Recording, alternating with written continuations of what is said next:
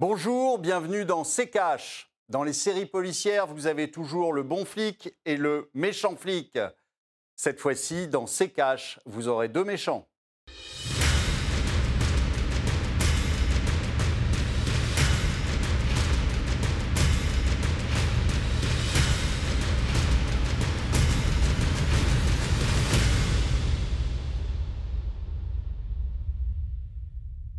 Bonjour, aujourd'hui nous allons nous demander comment va se terminer cette crise. Bonjour Estelle. Bonjour Olivier, bonjour à tous, bienvenue dans CKH. Cela fait plus d'un an maintenant que le Covid-19 est apparu dans nos vies. Crise sanitaire, crise économique, comment tout cela va se terminer? On va en parler dans cette émission et pour cela, en deuxième partie, nous serons en liaison depuis les États-Unis, la Caroline du Nord, plus précisément avec Max Kaiser, ancien trader et animateur de l'émission Kaiser Report sur RT International.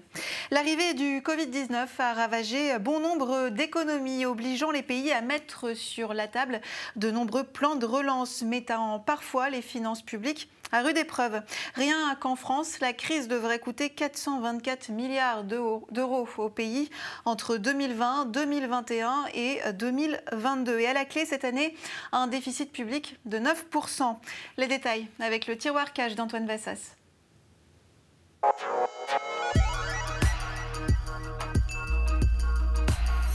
Quelle trace le Covid laissera-t-il sur le long terme? On s'avancerait un peu trop en ayant une réponse formelle à cette question.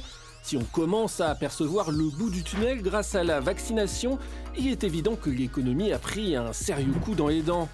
Mi-avril, Bercy a posé un chiffre sur cet état de fait 424 milliards d'euros. C'est ce que coûterait cette crise à l'État français sur trois ans, entre 2020 et 2022. Un chiffre énorme et étonnamment précis qui prend en compte les dépenses engagées comme le chômage partiel, le fonds de solidarité, le coût des mesures sanitaires ou les impôts qui ne sont pas rentrés dans les caisses à cause de la récession de 2020 de 8,2%. La France n'est pas la seule dans ce cas en Europe, sauf que d'autres pays se sont retrouvés plongés dans la crise avec des déficits de départ beaucoup moins importants. Avant le Covid, la France avait déjà une dette de 100% du PIB quand l'Allemagne n'était qu'à 60% par exemple. On n'était pas tous sur la même ligne de départ et on ne sera donc pas tous égaux pour remonter la pente. On pourra se consoler un petit peu en se disant qu'il y a pire que nous. Si on traverse l'Atlantique, le déficit budgétaire américain n'est pas mal non plus. 4500 milliards de dollars sur deux ans, 600 milliards rien qu'en mars dernier. Des chiffres si gros qu'ils laissent forcément imaginer un impact durable sur le monde et son économie. Olivier, c'est vrai que quand on regarde ces chiffres, on peut parfois avoir le sentiment euh, que tout cela va mal finir. Pour autant, l'OCDE, euh, par exemple, tape sur un rebond de l'économie mondiale de 5,6% euh, cette année et 4% l'an prochain. Alors, cette crise va-t-elle réellement laisser des traces sur le long terme, par exemple Est-ce que dans 10 ans, on observera toujours les stigmates de cette crise? Ah bah, Bien sûr. Bien sûr, puisque je vous ai dit, c'est un, une fin de modèle. Euh, depuis 20 ans, on fonctionne sur la dette. Euh, que ce soit la dette publique, mais la dette privée aussi. Euh, aux États-Unis, pour, pour les citer, vous avez tout marche avec de la dette. La, dette étudiante, qui est sur des niveaux qu'on n'avait jamais atteints, la dette pour l'automobile, qui est sur des niveaux jamais atteints, la dette euh, des cartes de crédit, parce que euh, vous savez que les Américains ont cinq ou six cartes de crédit sur lesquelles vous avez cinq ou six découverts. Et donc, euh, vous avez une dette qui est énorme. Et cette dette-là, il ne faut pas croire qu'elle est à 0% ou 0% plus. c'est des, taux d'intérêt qui sont euh, entre 8 et 15, 16, même 20% sur certains emprunts. Donc euh, évidemment, ça coûte très cher tout ça, et euh, il faudrait qu'il y ait des hausses de revenus, mais comme sous la présidence de M. Obama, il a complètement mis par terre la classe moyenne américaine, ça va être compliqué de repartir. Donc, vous dis, aujourd'hui, vous avez de la dette qui est mise, vous avez de la monnaie qui est émise, tout ça pour camoufler euh, le, manque de croissance. Hein. et dans dix ans, euh, vous aurez des chiffres qui vous montreront que la reprise de croissance n'était pas là, qu'on a continué à s'endetter et que donc les monnaies seront par terre alors peut-être euh, avant, euh, dix ans même, et, euh, voilà. Donc non, la croissance explosive en 2020, 2021, enfin en 2021, en 2022, qui rattraperait le coup et qui ferait que dans quelques années, on ne s'aperçoive plus qu'il s'est passé quelque chose en 2020, me paraît tout à fait trop optimiste. Merci Olivier. Tout de suite, la deuxième partie de cette émission. Et cette semaine, nous sommes en liaison depuis la Caroline du Nord aux États-Unis avec Max Kaiser, ancien trader et journaliste pour RT International. Bonjour Max, bienvenue dans ces caches. Bonjour, c'est un plaisir de vous voir, un plaisir d'être ici. Euh, Max, la crise économique liée à l'arrivée du Covid-19 aura-t-elle raison de nos économies? La crise du Covid fait partie d'une crise plus globale dans notre économie qui a commencé en 2008, lorsque le système mondial s'est arrêté. Puis on a tenté d'inonder l'économie mondiale en liquidité, mais ça n'a pas fonctionné.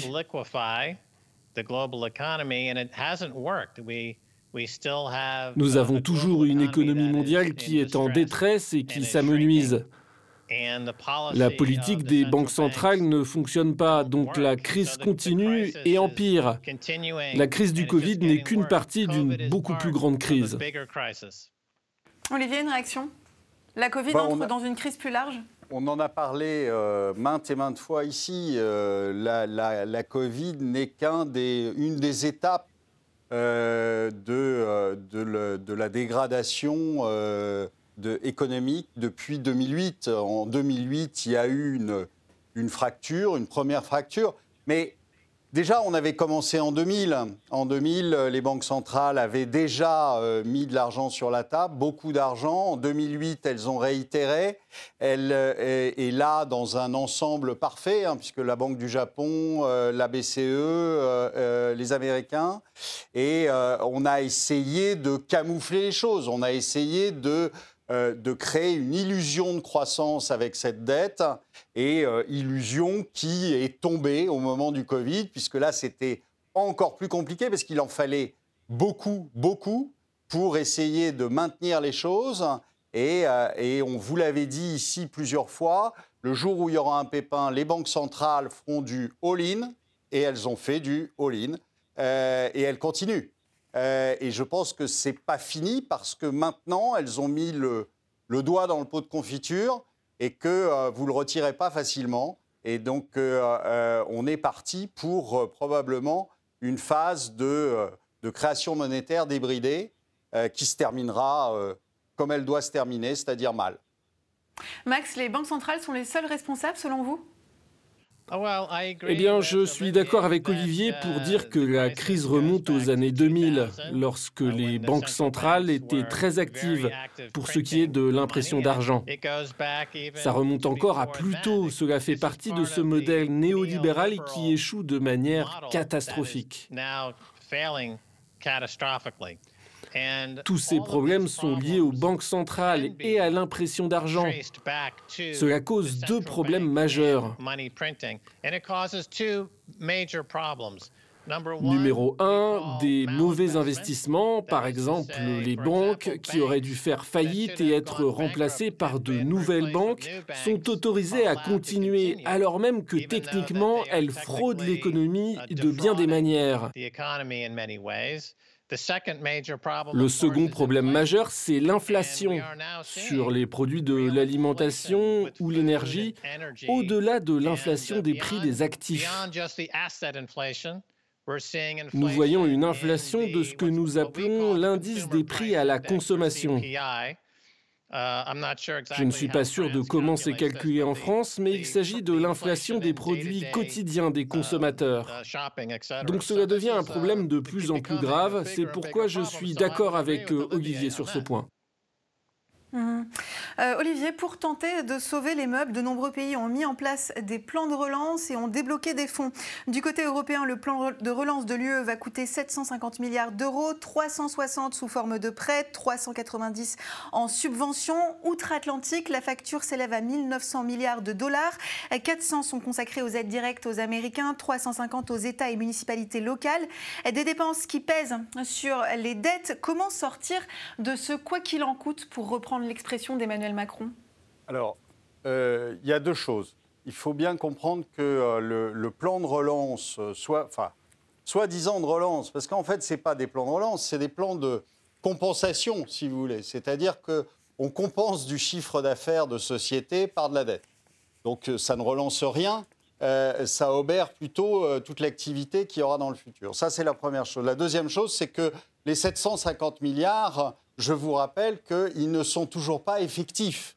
Alors qu'aux États-Unis, en revanche, le plan euh, euh, a été réellement versé. C'est-à-dire que des Américains ont reçu des chèques, euh, ce qui n'est pas le cas en Europe et nulle part en Europe. Donc il faut bien distinguer les deux plans. Un plan qui a été annoncé en Europe, mais qui pas, qui n'est pas rentré dans les faits, et un plan qui a été annoncé et qui a été suivi de fait aux États-Unis. Ça, c'est deux choses. Maintenant, ce genre de plan, si vous voulez, malheureusement, on n'en sort pas. C'est-à-dire que euh, vous avez euh, M. Bruno Le Maire qui nous a annoncé tout sourire que euh, avec la croissance qui allait repartir, eh bien nous rembourserons les prêts qui ont été faits pendant le Covid. Or, on s'aperçoit que c'est totalement faux. Et c'est à tel point faux qu'il commence à se poser la question de savoir s'il ne va pas annuler le remboursement de certains de ces prêts. Alors là, c'est encore plus catastrophique. Euh, euh, mais ça, on sait qu'il euh, ne sait pas compter, donc on n'a pas de, de surprise là-dessus. Si on va marquer une courte pause et on revient dans un instant.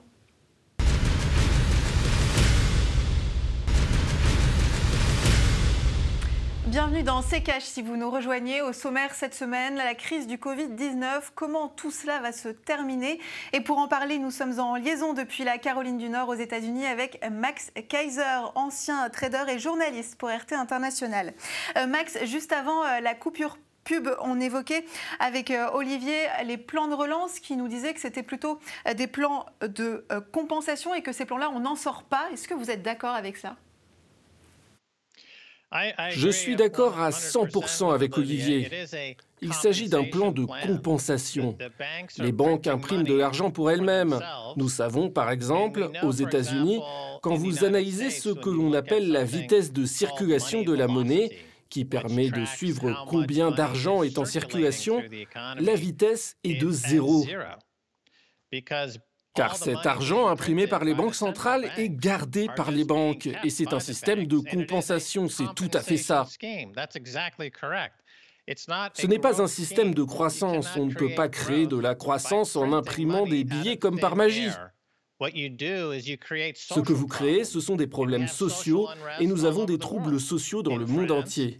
En France, aux États-Unis et dans les pays du monde à cause de cette idée faussée que l'on peut créer de la croissance en imprimant finalement de la fausse monnaie. C'est une terrible erreur. Nous nous dirigeons tout droit vers un nouveau Bretton uh, Woods ou une remise à zéro mondial. Mais le système est irrémédiablement cassé. Mhm.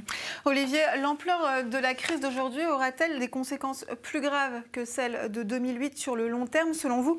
Ou alors est-ce que le fait euh, que euh, les banques et le système financier ne soient pas de base à l'origine de ce choc soit au contraire un petit peu plus rassurant Non, alors il faut bien comprendre que les, les banques aujourd'hui, en tout cas les, les principales banques européennes, vous l'avez vu il y a quelques, il y a quelques jours, euh, à propos de, Crédit Suisse hein, qui, euh, en, quelques, heures, a perdu euh, plus de 5 milliards. et apparemment, il a une position de 20 milliards dans Archegos, donc la, perte pourrait être encore supérieure. vous êtes, on a cru, et beaucoup ont cru, qu'après 2008, les, banques auraient pris certaines leçons et auraient fait en sorte de ne pas se retrouver dans la même situation qu'elles s'étaient trouvées en 2008. Or, pas du tout. Aujourd'hui, elles sont exactement dans la même situation, voire pire. pourquoi? Parce qu'en plus, elles se pensent à l'abri, parce que on a vaguement remonté euh, le niveau des fonds propres et, euh, qu'elles se disent, bah, ça y est, euh, on est, on est safe. C'est pas vrai du tout. On est dans, des, dans, dans, quasiment les mêmes effets de levier que ce que vous connaissiez en 2007. vous êtes avec des montants qui sont gigantesques sur des, des sur des, des produits qui sont toujours aussi opaques les swaps, etc., qui sont toujours aussi opaques qu'ils l'étaient en 2007.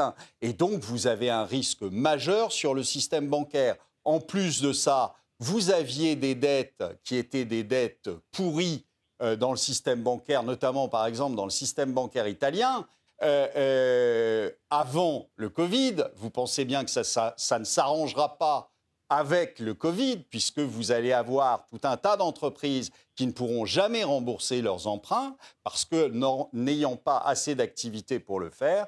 Donc, vous aurez très probablement des problèmes euh, dans les banques et c'est loin d'être fini. Alors là, c'était 5 milliards, c'est maîtrisable pour le Crédit Suisse. La prochaine fois, ça sera peut-être 50, voire 500. Et à ce moment-là, on aura un vrai problème.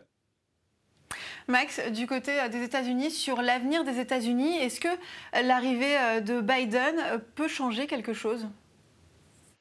Joe Biden fait partie de ces gens aux États-Unis, à Washington, D.C., qui ont participé à la création de cette crise. Revenez 10, 15 ans, 20 ans en arrière, c'est un lobbyiste de l'industrie des cartes de crédit. Il l'a été pendant de nombreuses décennies de carrière. Uh, Quand il faisait partie de l'administration Barack Obama, qui fait partie du groupe Clinton à Washington? Ils ont abrogé Glass-Steagall. Par exemple, ils ont présenté la loi sur la modernisation des contrats à terme sur les produits de base. Ils se sont débarrassés de beaucoup de règlements qui contrôlaient les marchés et ont ouvert la voie aux opérations frauduleuses, pour être tout à fait honnête. Il est juste de dire qu'en 2008, les banques, au lieu d'être punies pour avoir commis des actes illicites, elles ont été renflouées ici aux États-Unis à cette époque. Eric Holder, qui était procureur général pour Barack Obama, est arrivé avec une doctrine. Les banques sont au-dessus des lois. Aujourd'hui, aux États-Unis, les banques sont intouchables. Il n'y a aucune réglementation pour elles. On n'applique pas les lois aux banques. La situation est similaire en Europe et notamment au Royaume-Uni où la fraude bancaire est probablement au niveau sans doute le plus élevé du monde. Cependant, il faut retenir que les banques ne sont pas régulées. Il n'y a pas d'application des réglementations. Ils peuvent imprimer de l'argent par milliards de milliards sans aucun contrôle. Ils sont à cause profonde de nombreux problèmes. La crise du Covid a simplement révélé à quel point le système était fragile. En effet, on peut penser que la prochaine grande crise bancaire, que ce soit en Europe ou aux États-Unis, sera bien pire que celle qu'on a vue en 2008, car la solution de 2008 a été simplement de laisser les banques s'accroître et frauder davantage. Et c'est pourquoi nous en sommes là aujourd'hui. Max, pour revenir euh, sur euh, les politiques euh, des banques centrales, est-ce que ces politiques ne risquent pas à terme de faciliter l'émergence de nouveaux cryptoactifs? On pense au Bitcoin par exemple, mais il y en a d'autres? Les banques centrales sont effrayées parce qu'avec le Bitcoin, vous pouvez échanger de l'argent via des serveurs pair à pair et vous n'avez besoin d'aucune banque.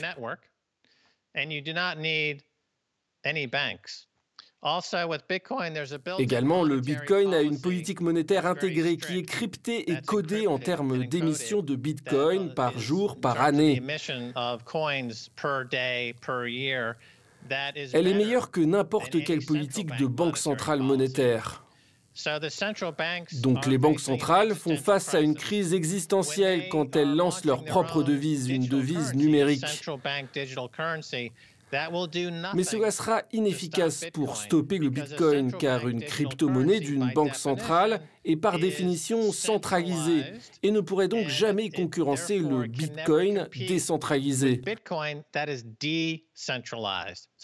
Ce sont deux systèmes très différents et il ne s'agirait que de réinventer la monnaie fiduciaire. Donc si la Banque de France, la Banque centrale européenne développe une crypto-monnaie, ce serait une reproduction d'une monnaie fiduciaire numérique.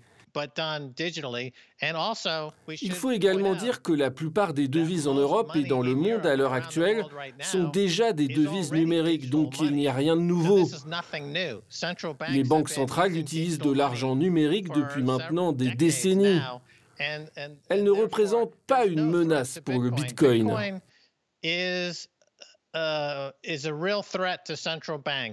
Le Bitcoin est une réelle menace pour les banques centrales. Christine Lagarde, elle-même, a dit récemment que le Bitcoin est la soupape de sécurité. Elle a tout à fait raison. Avec le Bitcoin, on peut échapper à la tyrannie des banques centrales et ces dernières ne peuvent rien y faire. Olivier, vous êtes d'accord avec ça, le Bitcoin, une menace pour les banques centrales? Alors, en fait, moi, je crois que ce n'est pas une, menace pour la Banque centrale. Le, la vraie menace sur la Banque centrale, c'est elle-même. C'est-à-dire que euh, c'est ce qu'elles font depuis, euh, depuis des années euh, à régler tous les problèmes, ou enfin, en tout cas, faire semblant de régler tous les problèmes en imprimant de l'argent. Euh, Ce n'est pas une manière de, régler les problèmes. Euh, comme le disait Max tout à l'heure, où il disait euh, euh, si vous créez des billets comme ça par, milliers de milliards, vous ne, créez pas de l'activité, vous ne créez pas l'économie. On, dit souvent si il suffisait de créer de la, monnaie pour enrichir un pays, le Zimbabwe serait le pays le plus riche du monde. Hein, parce qu'il en a créé et il en a. Bon, vous auriez derrière le Japon, qui serait le pays le plus riche du monde, puisqu'ils euh, n'arrêtent pas. Ils en sont au 14e quantitative easing. Donc, euh, ils ont de la marge. On est loin derrière. Donc, on, on, sait que ça ne fonctionne pas. Or, malheureusement, elles ne font que ça. Et c'est leur seule et unique réponse à tous les problèmes. Il y a un problème de dette, on remet de la dette. Il y a un problème de, non-circulation de monnaie, eh ben on en met encore un peu plus. Mais comme l'a dit Max aussi tout à l'heure, la vitesse de circulation est de zéro. Tant qu'elle est de zéro, je vous rappelle que la, formule pour faire de l'inflation, c'est la masse monétaire mais c'est aussi la vitesse. Or, si vous avez euh, quelque chose qui est multiplié par zéro, ça donne zéro. Et donc, euh, euh, donc voilà, donc vous n'aurez pas de création d'activité parce que vous créez de la monnaie. donc, chaque échange que vous avez dans l'économie réelle doit se faire avec de la monnaie en intermédiaire. Mais ce n'est pas parce que vous allez rajouter et rajouter sans arrêt de la monnaie que vous aurez une augmentation de l'activité.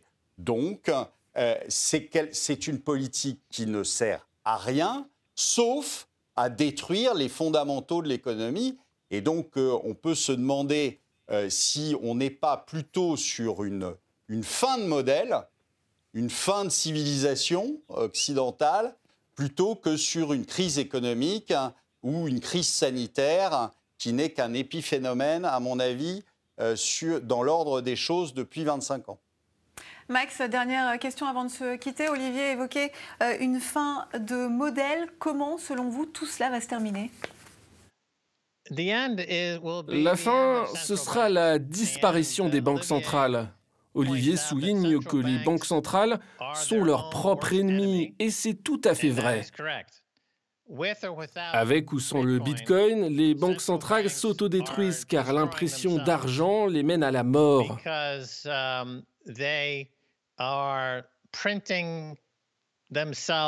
death.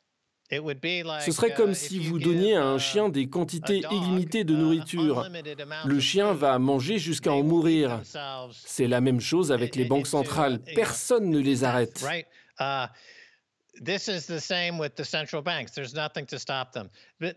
La bonne nouvelle, c'est l'existence du Bitcoin. Le Bitcoin sera un moyen pour les gens de survivre dans ce contexte où les banques centrales s'effondrent. La monnaie fiduciaire s'effondre. La Banque centrale européenne est très faible, elle pourrait s'effondrer. La zone euro pourrait également s'effondrer parce que l'Allemagne, je pense, veut quitter la zone euro. Je pense qu'ils veulent aussi quitter l'OTAN. Donc cela va créer une crise géopolitique majeure. Et je pense qu'avec le Bitcoin, vous avez un moyen de survivre un moyen pour conserver son niveau de richesse malgré une crise existentielle majeure et mondiale.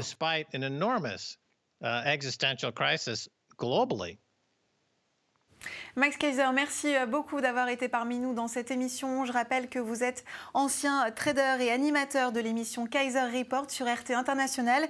Merci euh, encore. Olivier, on passe aux questions cash. Question d'Eva. Olivier, cette problématique de pénurie de matières premières ne rejoint-elle pas votre émission précédente sur la démondialisation? Si on produisait plus en France, on aurait moins besoin de la Chine qui favorise son marché intérieur au lieu d'exporter On a répondu dans l'émission, donc je suis euh, tout à fait euh, d'accord avec vous, Eva.